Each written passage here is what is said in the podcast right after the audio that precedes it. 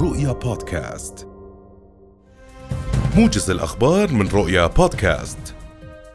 اقتحم عشرات المستوطنين صباح اليوم باحات المسجد الأقصى تحت حماية شرطة الاحتلال الإسرائيلية وقال مراسل رؤيا في فلسطين إن ساحات الأقصى شهدت توترا بعد إقدام المستوطنين على اقتحامه.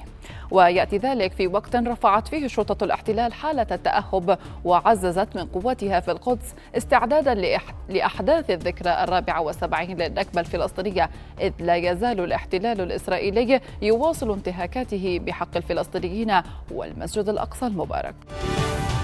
قالت وزارة الصحة الفلسطينية إن الارتباط المدني أبلغها باستشهاد داوود الزبيدي.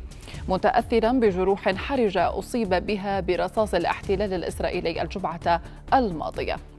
ويشار إلى أن الشهيد داود الزبيدي هو شقيق الأسير الفلسطيني زكريا الزبيدي من مخيم جنين وكانت قد اقتحمت قوات الاحتلال الجمعة جنين ودارت اشتباكات عنيفة أصيب خلالها ثلاثة عشر مواطنا برصاص الاحتلال من ضمنهم الزبيدي وكانت إصابته خطيرة بالإضافة إلى تفجير منازل تعود لعائلة الدبعي واعتقال المطارد المطارد محمود الدبعي.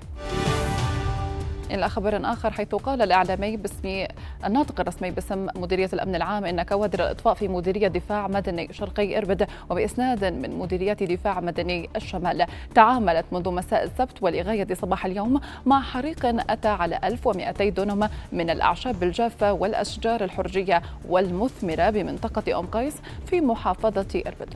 وأضاف أن فرق الإطفاء بذلت جهودا مضنية في عمليات الإطفاء ومكافحة الحريق نظرا لطبيعة المنطقة التي تتصف بالتضاريس الصعبة والوعرة وصعوبة الوصول إليها في مناطق جبلية وبعيدة عن الطرق التي يمكن أن تسلكها الآليات.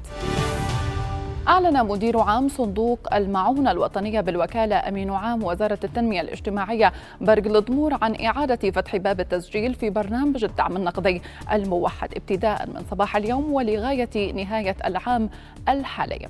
وأضاف الضمور أن الأسر التي لم تتقدم بطلب لبرنامج الدعم النقدي الموحد خلال شهر كانون الأول من العام الماضي والأسر التي لم تستكمل طلباتها تستطيع تسجيل إلكترونيا.